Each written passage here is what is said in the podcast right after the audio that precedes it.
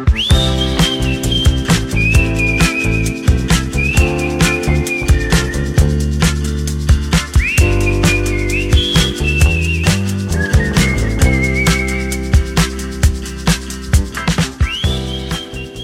right. Good morning, Jamie. Good morning. How are you? I'm good. I'm good. How are you? good. I feel like I start every one of these episodes like just cracking up at myself and us uh, on Zoom. I know. It just seems. I don't know. I guess there's. I, I think people like this podcast, but it, it feels so silly us just talking, waffling It backwards and does feel forth. kind of silly. I hope people like it. If you like it, give it a like or a review or something. That helps Like, us. Like, review, and subscribe. like review Yeah. and subscribe my my kids who are they're five and three and they they do not have a youtube channel i i do you know i i post videos of them sometimes if they do something cute but um they will like take their uh, tablets and record little pretend shows of themselves and they'll be like Hi, everybody. Welcome to the Mahalia show. Ooh, ooh. And that's like her theme song. And then at the end of every video, she's like, okay, guys, don't forget to like and subscribe. Wow, I'm like, oh my God. It's so weird. is What is probably not what is good. the internet doing to a tiny little brain? That's what. That's what. I know, but you know, then I think about how then I think about how when I was a kid, my sister and I used to take our Talk Boy and make pretend radio oh, shows I did a similar thing on the Talk Boy all the Yeah. time. It's the same yeah, thing. I used to do. I used to have two like cassette player things, and I would Yes. record on one. And then I would press play and talk to myself, and then layer it up, and rec- by recording on the other one, and make Yes, like crowd, yes. like, completely pointless, you know. But uh, I guess it was early multi-tracking. Yeah, multi-tracking. it's like I set stage. Yeah, it was fun. Uh, speaking of Oh, like kids and stuff, I know this is a massive name drop, but I literally just got off a Zoom call for the other podcast that I produced for Backstage in the envelope. Definitely listen to it. Um, with Bella Ramsey, you know, from The Last of Us. it. she was Yeah. Oh born in 2003. Of course. and, oh, She's incredible. She is, yeah, and she's a, she was really great. She's so mature for her age as well. Like when we were talking to her, she was Oh my God. She's amazing. I mean, even on Game of Thrones, she was amazing. She when I can't remember what episode it was, but it was when they were having they were pledging their allegiance to the North or whatever it was, and when she was first Yeah. on screen, and she just like popped immediately, you know. Yeah. I, I was like, who is this Yeah. child? yeah, I know. I want to know exactly who she is. yeah. Should we just talk about Game of Yeah, no, Thrones? she's great. Yeah, let's just talk about our Formula One. Yeah. It's fine. Okay. Fine. Yeah. Good. Yeah. Vintage Formula No, One. How about that? today, Okay. What are we talking about, Jamie? We are talking about directed sessions um, from a tech perspective, but also a sort of organizational perspective, performance pe- Yes. perspective. Um, we've got some questions to get to. It's a big part of what we do, Yeah. so thought we'd thought we'd talk about that. So, a directed session, if if I mean, just l- like let's get to super duper basics. Quick, quick overview. A directed session is any time a director is going over what you are recording. You are talking into a microphone, and there is a director or someone who's in charge of directing there to help you give the emotion, feeling, delivery that they want for the spot. Yeah, and that could That's be what it is. mainly remote these days, but that could be in studio. That could be um, in your own studio, but connecting down the line. Yes. Um, but 99% of the time, if you're not in LA, almost all of the time it is remote these days. Yes. So there are three kinds of directed sessions, I would say. One is um, in person, as we have talked about before, where you literally go into a studio and you are there, and your only job is to be the actor. You don't have to do anything else but do your part and make sure that you have good mic technique and you're not like eating your microphone or standing so far away that, but they'll help you with that. Yeah.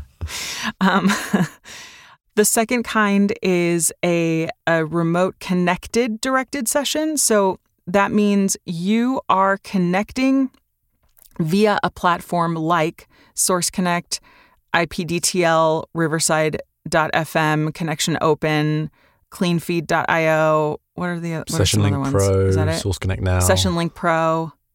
Source Connect now, there's a difference. We can talk about that in a second. So, in those cases, you in your studio are connected to an engineer in their studio somewhere else in the world, and they are taking the high fidelity audio feed that comes from your studio and capturing it on their end in their studio. Oftentimes, you will also be connected to directors or clients on some kind of a Zoom call, which hopefully they patch you into the Zoom call. If not, that can get really annoying with echoes and all, all sorts of stuff. But you are not 100% responsible for recording on your end, although they will encourage you nine times out of 10 to record a backup on your end locally. Yeah. And the third kind of directed session is when you are connected to a client via Zoom or on the phone or on Skype or on Google Meet or on Microsoft Teams or something, but you are recording all of the files on your end in your studio. Yeah. And then you send them the files after the fact. Yep. Right? That covers it, right? Yeah. Do you remember your first directed session? Uh, my first remote directed session? Any Yes. kind of directed session? Oh, you- oh, okay. The remote one stands out. Okay, let's hear about that. I actually talked about it maybe in the last episode, it, I, but I'll I'll tell the story again. I auditioned for this job on Voice One Two Three that was like, we want to do a directed session, and I was like, sure, that's fine. I was in my I was at my parents' house, not perfect audio quality because I like made a makeshift booth on top of a desk in my old childhood bedroom, and they were like, we want to record you, and I was like, okay, well, like we want to direct you while you're recording. I had done lots of voiceover jobs before then, but I had never done one where they were where I was recording live. I had no idea about takes. I had no idea about anything. And I didn't know what the job was because it was kind of secret on the uh, job posting. Well, it turns out it was for the game Halo Yeah. and it was it was to explain gameplay and explain how the the video game worked not to be in the game but there were six different people from Microsoft on that call directing me and I had no clue what I was doing I was recording in GarageBand I had only ever exported in MP3 before. I didn't even know that you could ex- export in WAVE. I did not know the difference between mono and stereo. I was recording into a Yeti Pro blue microphone, blue Yeti Pro microphone. they were directing me, and I was like, okay. And luckily, the script was okay enough that it, it wasn't super hard, and I didn't have to mess with my gain and all of that stuff. But uh, I, it was terrifying. What about you? Yeah, yeah. I mean, mine. It wasn't. I mean, it was terrifying just because it was new. But the first one I did it was actually an in studio, but it was also a remote because they were connecting via from from Europe. I think they were calling in, and I was the talent in New York, and it was for J.W. Marriott, and it was for like a staff training thing, and it was kind of weird because I was in the studio and it was at Dubway Studio. Did you ever go to Dubway when it was in Midtown? Mm, Yeah, I went to Dubway a lot. Yeah. Yeah. I never went in Midtown. I only went uh, like in the southern Manhattan. I want to say it might even have been in the Lotus building, you know, that sort of Flatiron actually. So I guess it's not Midtown. Um, anyway, it was it was around about Mm-hmm. That's there. Midtown. Yeah, yeah. And um, the engineer was like sat next to me, and I had, and we were sort of in a small little B room, you know, of the studio. But yeah, it was it was really really stressful, you know, having someone listen live. I was so used to just you know, I was on the online marketplaces. I would they would se- send the script, I would record it, I would send it back. It was nice to go, oh well, someone's handling all the tech, and I don't have to worry about that. But yeah, it was a little nerve wracking, but it was fine. I remember actually it had a window in the studio, and I'd arranged to meet Kate, my wife, in the park afterwards for um, Shake Shack. so I was just thinking about, oh, I'm going to get Shake Shack in half an hour. that was my that was my motivation. but um, yeah, it was it was fine. It was stressful, but The whole the whole Marriott phone, employee thing was like, I'm gonna get Shake Shack. exactly. yeah, yeah, yeah. When you fill out your company profile, be sure. yeah, they could hear the salivation. You know, that's not a word. Salivating. Yeah, um, but you can almost see it through the window. I was like, through the window. Yeah, directed sessions, it took me, I guess, quite a few before I felt like started to get comfortable in them because there is a lot of pressure.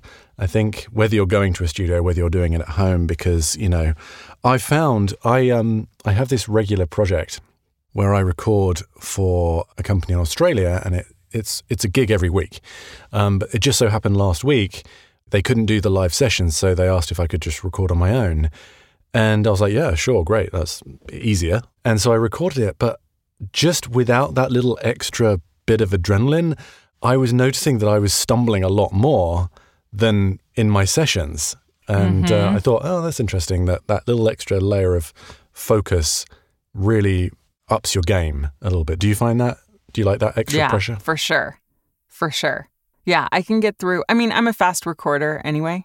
Um, but what I like about directed sessions is that once we're done with the session, they have told me every single thing that they wanted to say, and uh, they're not going to come back with like 17 email revisions that Yeah. are like, "Hi, so thank you so much for these four takes of this, you know, two minute script. Um, unfortunately, we really want it to be you're like too nice and conversational. We really need it to be more informational and clinical." Yeah. You're like, what? and if we had been in a directed session, they could have told me that within the first, like after the first take. Yeah. And then we could have just gone from there and it would have saved so much time. So I know there are people that charge extra for directed sessions. Sometimes I feel like it's easier to do a directed session than it is to do sessions on your own. Although Definitely. trying to schedule time is sometimes tricky Yeah. that's the one thing is that you have to have everybody who has to be there available at that time and there on the call whereas if you just say like oh i'll just record a few takes on my own i can literally record it at 11 p.m if i felt like it And sometimes it's not even the performance. Sometimes they'll hear you say something and they'll want to change the script a little bit in the session. But if that had Yeah. been a pre record, that would be now a pickup session, which is just, Yeah. you know, annoying. Yeah, I think I, I've had clients where I could sort of tell in the preamble with us back and forth they're going to be difficult. So I've suggested, do you just want to hop on Zoom while we do this or hop on the phone while I record this so that we can really make sure, like, if it's clear they don't know what they want and they're sending over a whole bunch of conflicting adjectives as to what they want, I will actually try and try and steer them into a directed session because that makes it happen a bit quicker. what is your workflow when you are acting as both voice actor and engineer meaning you're on a zoom call with the clients Mm. and you are recording locally and my questions are to you do you just hit record and let it run and just call out takes. And then if they want just takes you cut out all the bad the, all the talking in between et cetera et cetera and send them that. Do you suggest to them like oh let's do one full take through the script and then we can go line by line or whatever? What is your workflow? Well, yes to one. Um, I do just press record and record the whole thing, and then sometimes they don't even want to have the chatty bits chopped out because you know they really keep they like start the clock from the beginning when I say record, and then they keep notes as to things throughout the whole session. That's not common, but sometimes that is the case. Generally speaking, I will just default to recording and then spending, I don't know, 10, 15 minutes at the end, just clearly isolating the takes because they look so different on the waveform. you know, it's pretty quick and easy to do. In terms of how we record, if they don't come out and just say, oh, we'd like you to do a run through and then we'll do ABCs of each line, I'll say, I'll just ask the question, how would you like me to do this? Would you like me to read it all the way through? Did you want to just do it paragraph by paragraph? I'm happy to do it whichever way you, you'd prefer. And if they're like not sure, I'll, depending on the kind of a script, I'll make the call on what I think is the best. What about you? I like to manipulate people into thinking that what i want them to do is their idea Brilliant.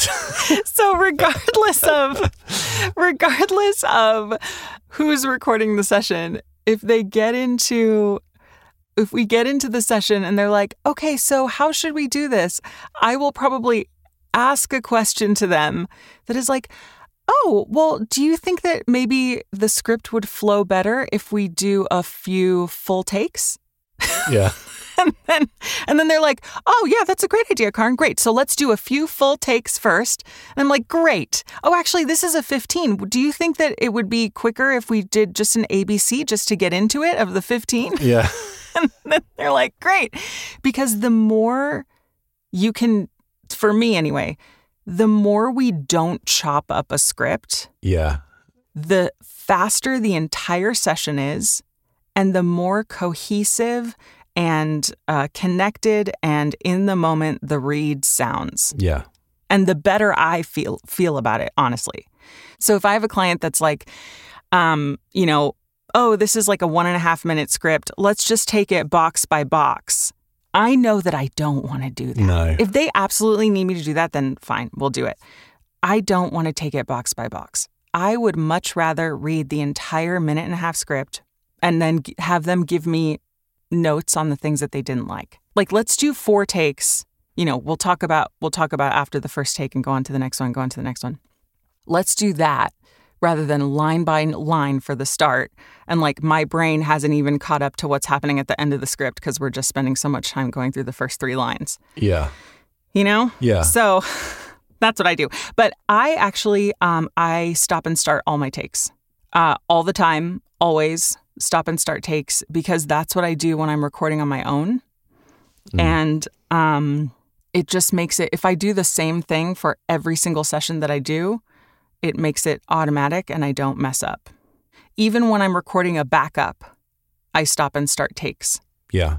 because I don't want to get in a situation where I'm I'm thinking that the recording's rolling because I'm just like not thinking and it's not rolling. you know? Yeah. See, I'm paranoid about the recording stopping for whatever reason, or if there is a power cut while it's recording, you it doesn't autosave when it's in record mode. Um, but like, just talking about it made me want to do it. Like I'm in a booth where the glass door to my left looks straight out onto my main computer, so I don't have it on the screen in front of me. I just use that for the script. Mm, okay. So I've just got this big pink bar in my peripheral vision that so long as I can see pink in my peripheral vision, I know we're recording and we're good. Yeah. And I have it right in front of me. Yeah. So and I'm I stop and start takes as I go so that at the end when they want the file, I literally just select all and export. Or Mm. if they're like, send us all the individual takes, they're there already and I can batch export each individual take by itself, Yeah. labeled according to the take number, and then send off each individual individual take. And it takes literally just the time to export. Yeah. So that's that's good. What's your I like that. What's your you know when you've done run through the script and then you go through let's say they say okay it's sort of like a page page and a half something like that and then they want you to give ABCs of each section each line. What is your policy on the variation of those ABCs? Do you have a policy on that? That's a really good question. I like to at least give one take that's quicker. Mm. So I usually give one that's the take that I think they want, one that's the take that's slightly different, or the take that is the take that I want to give, and one take that's slightly faster. Yeah. And if you just keep to that, and then they're like, oh, thank you for giving us so many variations. Like, usually, so for example, if it's the final line of a script, I'll usually end it, I'll usually do like, you know, because every day we make the world a better place. And that's, that'll be the first one. And then, because every day we make the world a better place. And then, because every day we make the world a better place. Yeah. So it's like those are the three variations. Yeah. And they're not that different. And that was my like announcer voice. I was trying to exaggerate it. Sound good. Yeah, I whatever I commit to with the first line, I try and do it in the same order in the same way each time. Usually I'll do a faster one for sure. hmm And then the other two just depending on what feedback I've got. So maybe if they're trying to encourage me to brighten it up, I'll go for a really bright one, a really perky one, and then I'll just do a very conversational one. So it'll be fast, bright, conversational, and then I'll do that three for every single line. so they could piece a full conversational read, a full fast read, and a full bright read. Um, should we talk about the tech real quick? Yeah. Um, you don't sound super excited. you know what? Before we talk about the tech, Okay. let's talk about the pandemic and how that affected the tech. Oh, okay. Sure. Why not? because up until March 13th of 2020, some of us were doing a lot of directed sessions at home. Some of us were doing half at home, half in studio, and some of us were doing only in studio. Yeah. And if you were doing some directed sessions at home, you may or may not have had Source Connect, a program called Source Connect, which is a high fidelity audio connection platform that uh, connects you to, you know, another studio. And if you had Source Connect, you were kind of seen as like somebody who knew what they were doing because you have to pay for it. You have to pay like six, a $600 one time fee or like $36 a month if you want the, the monthly license. There was a real stigma against, I, th- I feel, voice actors who did most of their work from home. They were somehow, by a lot of voice actors who worked only in studio, seen as like lesser. Pre pandemic? And pre pandemic. Yeah. Pre pandemic. I went to like a few different voiceover mixers and talked to people who they were like, "Oh, so like what have you, you know, what what what do you do?" And I'm like, "Oh, well, you know, I did this thing from home." And they're like, "Oh, well, that's not a real job." I'm like, "What do you mean? This is like a national TV commercial." And they're like, "Well, but you know, it's not. I mean, real jobs record in the studio." And you're just like, oh, "Come on." Um, but after the pandemic, everybody had to move to being at home. Yeah.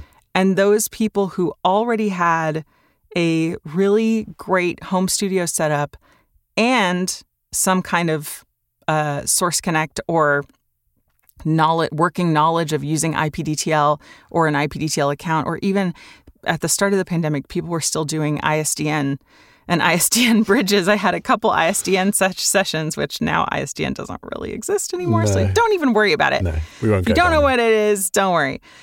So it it made a lot of those people that had to record in the studio all the time really have to get their studios together and immediately learn all of this tech. Yeah. And one of the problems with recording uh, at home and live is that you can't mask any problems in your space because Mhm. essentially the feed from your microphone, that cable is going into your computer via an interface, and that is plugging straight into whoever you're working with system. There's nothing in between to like mask any problems. No noise reduction gates. Well, you could put a gate in there, but that would be a bad idea. Um, any of those things, a big no-no live. So having a connection service is only one piece of the puzzle, really. Um, so you have to have a great space. You have to, have to be in a place where there's not too much in terms of noise interruption. It doesn't have to be perfect. Like obviously, ideally, you'd be in a sort of lead-lined space with six, you know, meters of concrete around you, and you know, living in the middle of a field, and that's great. That would be ideal, but that doesn't exist for most people. Um, but in the middle of a field. um, I don't even know if you could do that because wh- what's the internet like in the field? In the middle of a field. I know we're jumping around here. Let's just talk about internet real quick because you don't need a particularly amazing speed of internet to connect no. because the data is quite there's not that much data when you're sending an audio stream um, but you do need reliable stable internet. That would be the difference. Um, but anyway so you know the the whole infrastructure needs to be in place for that to be an effective session. So when people at the start of the pandemic it wasn't just a case of them going oh well i'll just start paying 30 bucks now and plug my usb in. They had to have the studio in place or the booth in place which caused a lot of problems for a lot of people. Yeah, definitely. Yeah, because if you live in a place like New York City, you're not in a field. no it's not it's not a naturally quiet place. Um, and I used to live in New York City, and um, my first studio was a closet, which I converted, um, which basically, you know, it didn't seal shut. It, it there you if I closed the door, you could still if people were walking around, and it was in the front of my house too. It was like right by the front door. So if anyone rang the doorbell, or if people were in the living room, or if the children were in the house somewhere, it was like really hard to to work. And then also in my first uh, booth, I had a big pipe that went down the middle of my like one of the corners of the of the closet. And so anytime someone was taking a shower, it was like in another apartment, I could hear the water flowing in the pipe. Yeah. So, and it would be like, that doesn't work. so, um, but luckily during the day, during working hours, most people are at work and not taking showers. During the pandemic, that wouldn't have worked. Luckily, a few months before the pandemic hit, I got a an amazing Studio Bricks booth, which I absolutely love, which um, blocks out all Coco Melon and Dora the Explorer. um, as well as children, children yelling in another room. Um, but you know, even even a really great booth doesn't block out everything. No. Well, I had a booth in New York and we were on the Upper East Side and it was, you know, pretty quiet neighborhood. But we lived almost directly a- above a Duane Reade. And when the delivery truck would show up and it would just sit there with its engine idling, it would just vibrate the whole building. And there's just nothing you can do about that. Like you could high pass a little bit, like drop block out some of the ultra low frequencies, you know. So I was just a nervous wreck. When is this truck Yeah. going to show up? Like it could literally show up Yeah. almost any time of the day. Anytime. Um, yeah. Yeah. I've tried to troubleshoot things like that with people in the past, and they're like, well, how do I do live sessions? I live near JFK. I was like, well, you're going to have to move. I'm sorry Yeah. to say. it, Honestly, you know? sometimes, yeah. Sometimes your situation just does not work with a directed session. Now, what what would you what advice would you give to someone who has noise problems in their home um, when it comes to doing directed sessions? Well, it depends what kind of noise it is. And there's a lot of stuff that you can do to mitigate that.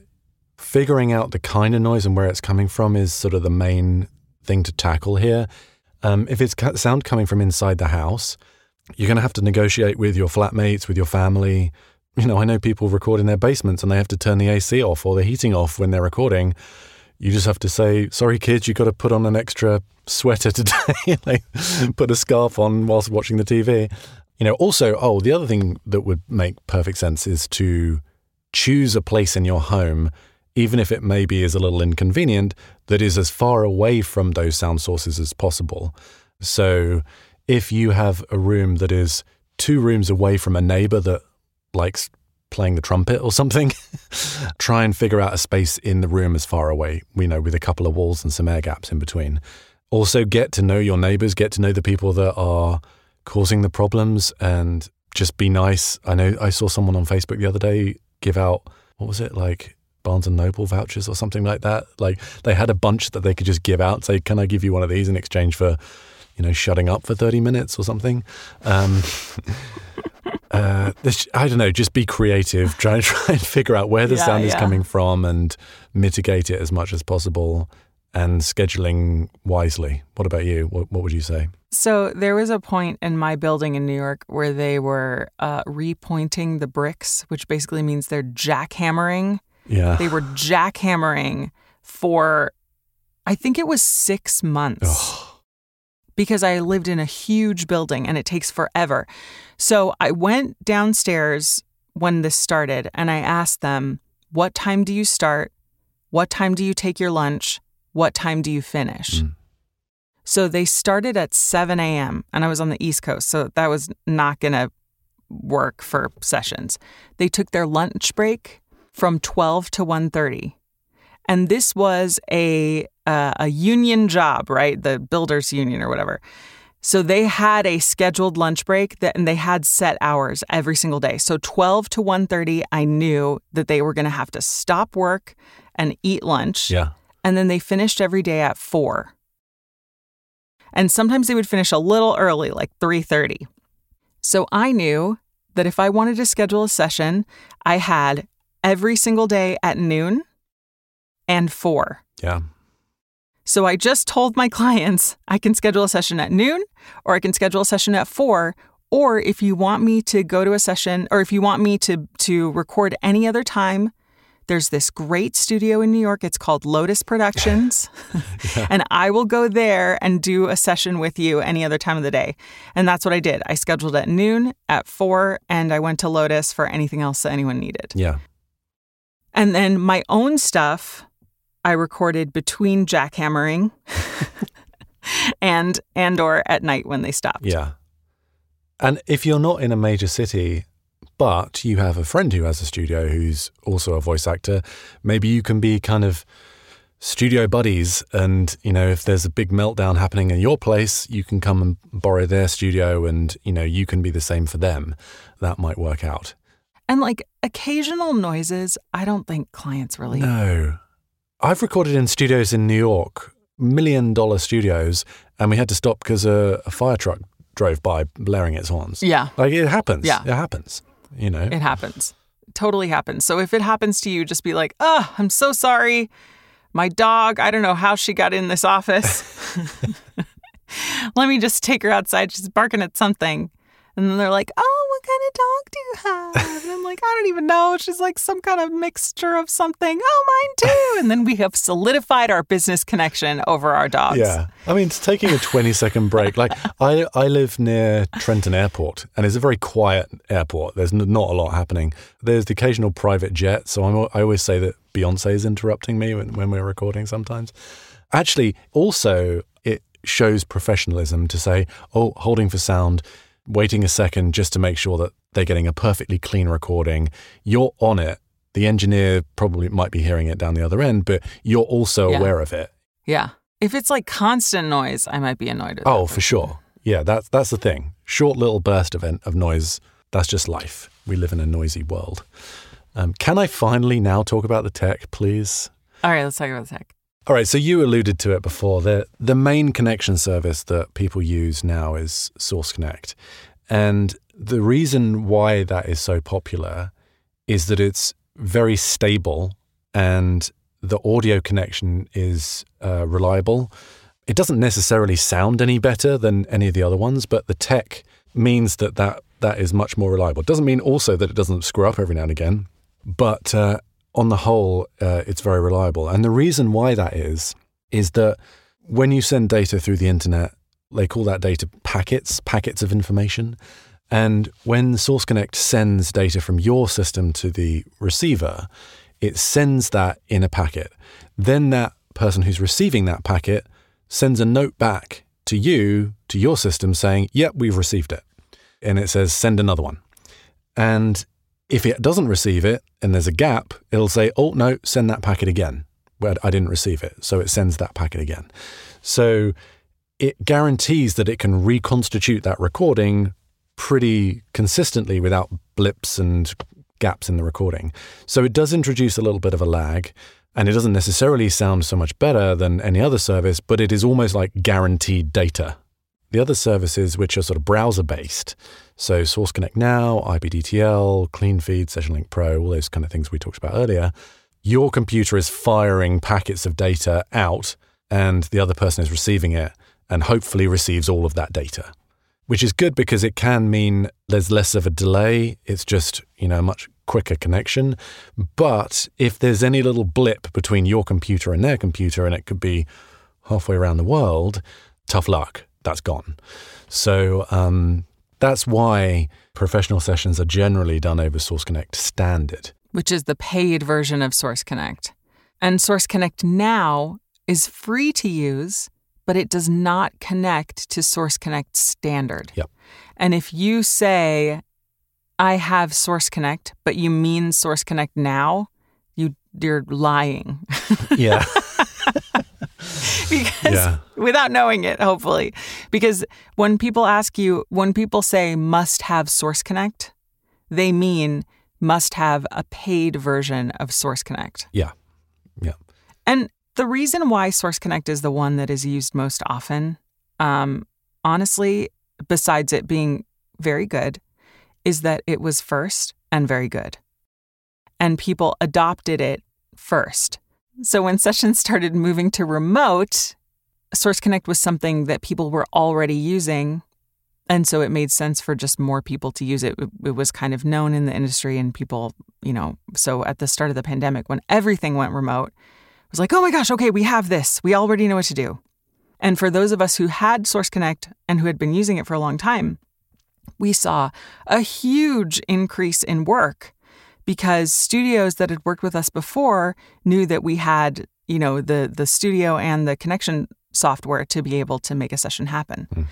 So, um, I like IPDTL too. Yeah, I think there's some great alternatives to Source Connect, and um, you know, other than the thing of you know not guaranteeing packet loss, you know, um, they can be fantastic. The other thing is, I really want a mute button. Yeah. for my end, the same way that you can mute on Zoom. I would like a mute button for Source Connect because when we've gone through four, five, six takes and they're like, okay, we're just going to send our favorite takes over to the client for approval. Can you just hang on for a second? And I'm like, okay. And then it's like five minutes, 10 minutes, 15 minutes.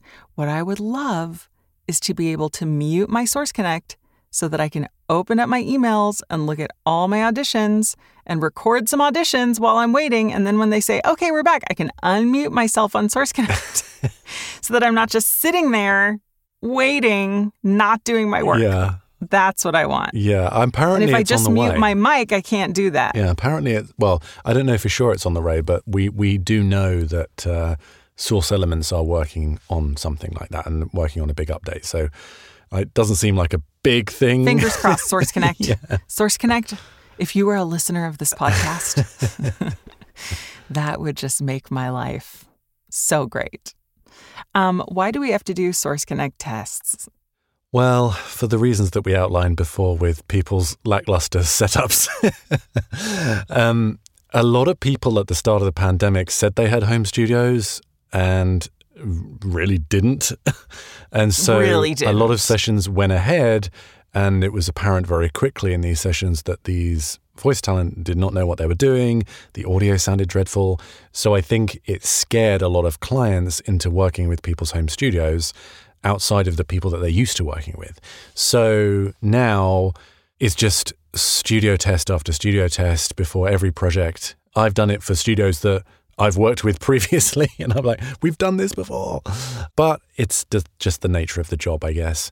I always thought that it would be nice to have a sort of studio approved badge that like you almost guarantee. They have that with Source Connect. They have that with Source Connect, and yeah. you can take a you can take a um a course that gives you like the Source Connect certified badge. But I posted this in a group the other day, and a bunch of people, including engineers, were like, eh, I would probably need to do a test anyway because, like, the other thing that, that happened that we haven't talked about yet is that engineers used to be in a studio. Yeah. And during the pandemic, they could not go to their own studio anymore. So they had to do a lot of these sessions from home. And so not only were they testing your connection, they were also testing their own connection to Source Connect and their own ability to capture the audio and route it into a Zoom or route it into a yeah. Teams or route it into whatever so that you can hear the director and the director can hear you. And so that's why a connection test is necessary.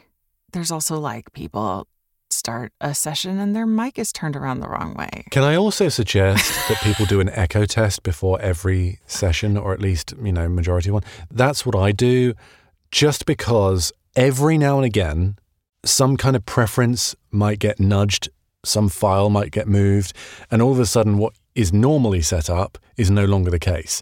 Like your input changes from input one to input two, and you're like, what the hell? It, on Source Connect, for example, you can do what's called an echo test, where you essentially connect with yourself and it loops you out to their server and sends it back to you like one second later. And if you can hear yourself in perfect clarity, it means that the person you're working with will hear yourself in perfect clarity. And I have on occasion saved myself because I I'm expecting to hear my echo and I, oh, no, something's wrong. And I go and check the inputs, make sure it's the right input and stuff. And then we're good. You can also do a similar thing with IPDTL. There's also like a, a, a tone that you can play to yourself on IPDTL. But yeah, that that's just a little um, a thing to nix any problems potentially before they occur. Uh, tell me about port mapping. Oh God, I'm not an expert on port mapping. you have to go. So IP, um, sorry, Source Connect requires you to go into your router software and essentially assign.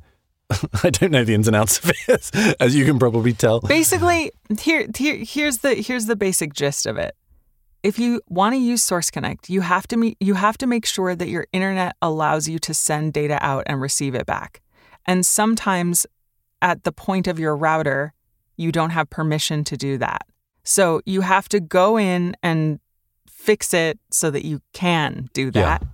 And it's a little bit complicated. And the best way to do it, in my opinion, is to get on with uh, Source Elements, who own Source Connect customer service, have them remote take over your computer and open your ports for you. If you do it once, you should it should be open. But this is something to consider if you if you travel, um, because in your home studio, great, you have your ports opened and it's fine, and that works with your one Source Connect license. But if you t- are taking your Source Connect license on your computer to another place and trying to use Source Connect in another place where you haven't mapped and opened the ports, then it might not work. Like it might not work on on hotel Wi-Fi and it might not work on your grandma's Wi-Fi when you go there for Thanksgiving and it might not work, you know. So like every time you go to a new place with your one license, you have to be sure that the ports are mapped. Yeah. Or it might work. that's the Or it might work. And if you use a browser based, yeah, or it might work, your ports might just be automatically open, or it might work for no reason. I know. Sometimes I. I forget what it's called. UMP slash something. Sometimes that the ports aren't mapped, but it works anyway. It goes through source stream or something. Yeah. Like, Uh-huh, um, uh-huh. you know, I don't really know the ins and outs of it, but I know that it's worth just spending that 10 minutes trying to figure out how to map your ports. And it's confusing because every router software is different and you have to go in and just select which channel, blah, blah, blah. I forget the details. I did it ages ago. But um, it is actually probably worthwhile figuring out how to do it and writing yourself some notes because, again, if something gets reset, if your router settings get reset for whatever reason, you can go back in and do it again yourself in a pinch. But yeah, and that's not an issue for anything browser based. No, none of those require you to map your ports. Yeah, IPDTL, Session Link Pro, those you you don't have to map your ports. It's just Source Connect. What other things do you do during a live session? Um, are you taking notes? Uh, how do you mark up You know, scripts? yoga, Yeah. Auditioning for other projects while you're waiting for auditioning for other projects while I'm Oh, waiting speaking of which, can I just sidetrack real quick? How annoying is it when you have to hear your own voice being like, Oh yeah, like when, when they're they- editing and they haven't muted you or they haven't muted their feed to you. I just want Oh, to smash God, my yeah. face into a wall when I'm hearing my voice like that. But anyway, yeah, marking up scripts, taking notes, remembering people's So- names. What about all that stuff? Oh yeah. Oh yeah. I mean, so what I do is I typically just read the script from the preview in my email. I don't even download it. But if I do download it because it's only because I need to mark it up and I open it in in uh, preview and then if I need to rewrite anything, I I like to have the original script there and to just use and to just use um, all of the marking tools as I would a pencil or you know a highlighter or whatever. So I have my script on my computer, and if they say, "Oh, can you cross out that line and like just make sure that it's you know, it says like you know fifty percent off instead of half off," so I'll cross out half off and then I'll open up a little tiny text box and I'll write 50% above it and then I see 50% off. But then I have the original there so that if they're like, "Oh, actually we don't like that. Go back to the original." I haven't deleted it, Yeah. you know? So I just treat it like it was paper in front of me and just use the tools. And then if I need to rewrite a whole sentence, I can open up a text box and just type in the whole sentence and just put the text box right there next to it and it works well. Hmm. I like it. Sounds good. What do you do? Um, I copy it into a like a doc, like a Word doc, Mhm. and um, I have a whole like markup thing that I am used to, and Of course you do, Jamie. italics, underline, bold, dot dot dot for spaces. You know, like I have a whole thing that I can just with shortcuts just mark up the script super quick and Yeah. rewrite things as needed. And yeah, if we have to go back to the beginning, I just reopen the file from my email and I can just go back to the original. But yeah, I like to do it that way. I, I it looks too messy to me to on a PDF. Obviously, sometimes if it's like the dreaded storyboard or something and you can't do that, um, and it's like point zero point one font. um, but yeah, yeah. I mean, these are you know, first world like- problems. Side effects include headache, nausea, upset stomach, scroll, scroll, scroll, scroll, scroll, and death. you know? exactly. Side note, like, how can a side effect be death? like, and it's literally a side effect in so many, so many drugs. It's like side effects include like headache, nausea, upset, upset stomach, dizziness, and death. Well, if you ever read those, my God. uh, what are they? ISIs? Is that what it is, or what's that? Yeah, ISI, Um, important safety information. And you know they're they're often like it's nausea medicine, but some of the side effects are like extreme nausea. yeah. I know. Or the depression medication where the su- where the side effect is is suicidal thoughts. Yeah. That's horrible. yeah, because like That's not a medication. I mean, maybe it is a medication that you want to take. I don't know. But why is the side effect the same as the I know I don't, I don't get. condition you're treating? This is why we're voice actors and not scientists. It's true. It's true. Oh, that's actually a good that's a good question for you, Jamie. What do you do when you have a really hard word to say in a live directed session? Do you prepare in advance? yes. Do you say it over and over again and then so it becomes second nature? when I practice it, I try and say it really fast, um, Mm-hmm.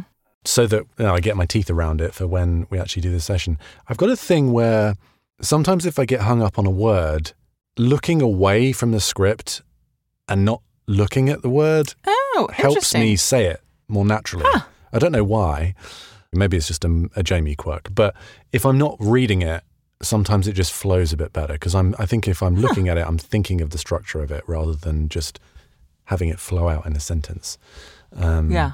But that's sometimes if that's not even a complicated word. Sometimes you know we get stuck for some reason on a digital. Yeah, digital. Digital. Digital. yeah. You're like, no, say digital. Di- digital? Digital. Digital. I would say digital. digital.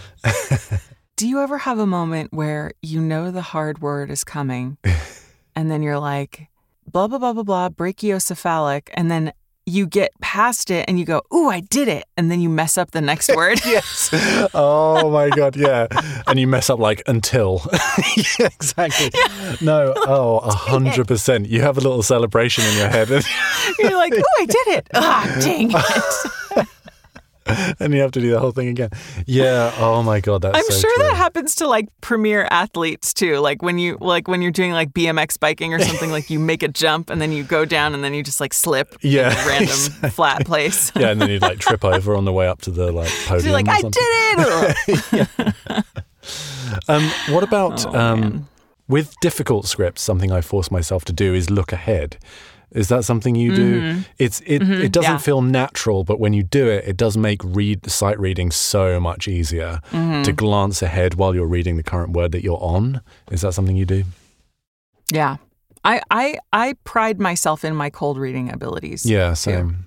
I think it comes from audiobooks because when you I mean, even when you prepare for an audiobook, you read the whole thing, but you're not going to remember every single sentence of the book. So a lot of it is even though you know the story that's coming, it's cold reading. Mm. Pretty much. You've read through it, but you haven't memorized the whole book. Yeah. you haven't, you know, so so um I think that's I think that's why I'm I'm good at cold reading. But yeah, looking ahead helps often. What is it about reading something through once or twice that makes it so much easier to read it in a session? Because you're not, I think like you say, you aren't remembering it. Yeah. I think it's because your brain naturally um, compartmentalizes things. So, like, if you know, if you know, like, you can see, okay, we're starting with the opening of the commercial, then we get into the meat of the commercial, then there's the offer, and then there's the closing. You can see that by just glancing at it, Hmm. you know? And once you know that structure exists in your mind, you know how you know automatically how to color each phrase and which which parts should end up and which parts should end down and and kind of the overall feeling of the tone of the commercial, et cetera, et cetera. Your brain goes to the words that are hard. I find that long scripts, having read through it once or twice, I don't know, maybe I'm retaining some of it, some context yeah, of sure. where everything is. Definitely. But for some reason, it really does help if you have you've read it through at least one one time through. Oh, just for the listeners, Carin's webcam just went all askew for a second. It went wonky. it was like I like I landed a BMX jump and slipped on the flat part. Um, all right, let's go to some Questions? questions. Yeah, your graphic was very impressive for this, by the way. It was great. Thank you. I love this graphic um, because in the picture, I don't know if you've seen it, everyone. Um, but this graphic that we put in our Facebook group is this woman in a directed session, like just really feeling herself like she's doing a great job and she's on Zoom and everyone on the Zoom call is not happy with what she's doing. Yeah, They're like, okay. Well, And there's I, one like, woman I with a bag on her like, yeah, especially like the woman with the bag on her head and it's smiling, but we don't know what her real expression is underneath the paper bag. cringing. That's why she's got the bag on her head. Um, Rachel Leah Hoffman is anyone still charging extra for directed sessions? So, okay. So, yes and no, I would say. There is a thing where, you know, if you do a directed session, you can charge a session fee. That's a thing that exists because you're taking they're taking your time and you can charge an hourly session fee. That's different from the the usage fee, Mm. shall we say. So, yes, maybe. I don't necessarily, if a client says I want to do a directed session, say, okay, that'll be an additional directed session fee. Um, I'm sure people do, but I kind of feel like you can break down your invoice into session fee and usage fee so that they know if they have pickups, you're charging another session fee. But I mean, I think it just kind of depends. What do you think? Yeah, I mean, all of that. I think at, at one point I saw, particularly at the start of the pandemic, a lot of people who didn't have studios were trying to trying to charge like a studio fee on top of their recording because they had to buy a bunch of equipment. And that, well, I had to buy it. I'm not used to buying my own equipment, um, and I don't think that really flew at all. And I get why it doesn't because you know recording from home rolling out of bed and recording in your studio is much more convenient than getting in a car and driving to a studio, parking, having to arrive. And also, when you go to another studio, you can't do auditions in the middle of your job. yeah, that would be frowned upon. yeah, if you could somehow do that. Although I did, I think one time I was I was in New York recording at Lotus, and I said. Would it be terribly rude to record an audition here before I leave? Because I need to get this in ASAP. And they were, because they're lovely, they did it. Too. They're so lovely. Yeah. What is what is a frustration of yours when it comes to directed sessions? Well, I'm very grateful for all my clients. Let's just start with that. I have a client who insists on doing a directed session for a very short script for every project that we do, and he offers no feedback. He's cool with my first take every single time. and yet we still do a directed session every single time. Um, and I think I don't know. I think he likes the tech or something, and he just wants to chat. But, but no, we do have a nice chat every time we do it. But um, I think probably the equivalent of this could have been an email. You know, Yes, those kind of this sessions. could have been an email. what about you?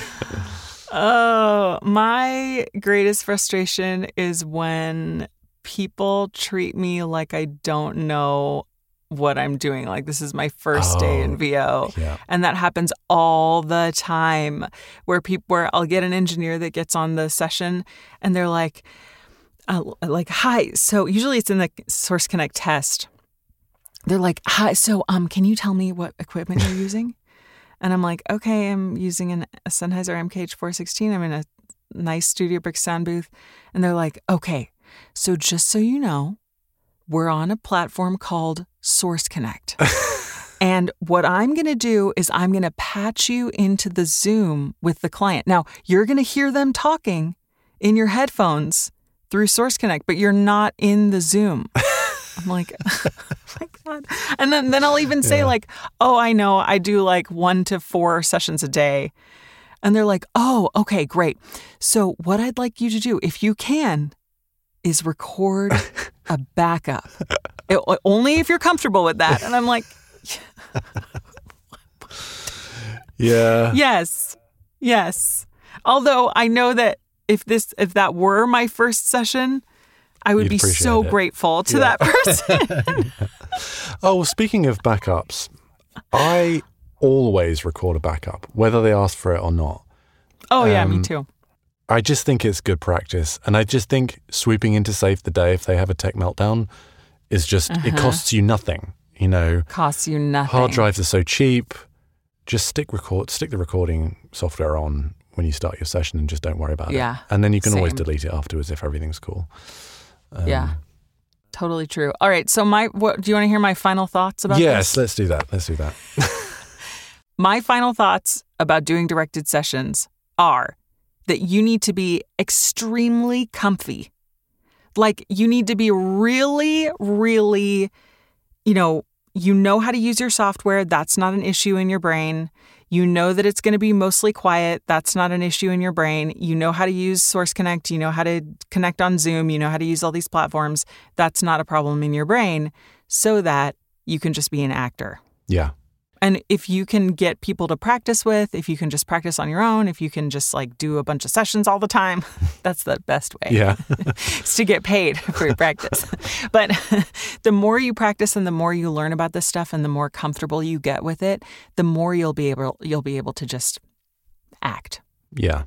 and also be at home to send your kids to school and do auditions and do all the other stuff so you don't have to go into a studio which takes so much time but is also lovely. I do love studios every once in a while. Yeah, yeah, it's fun.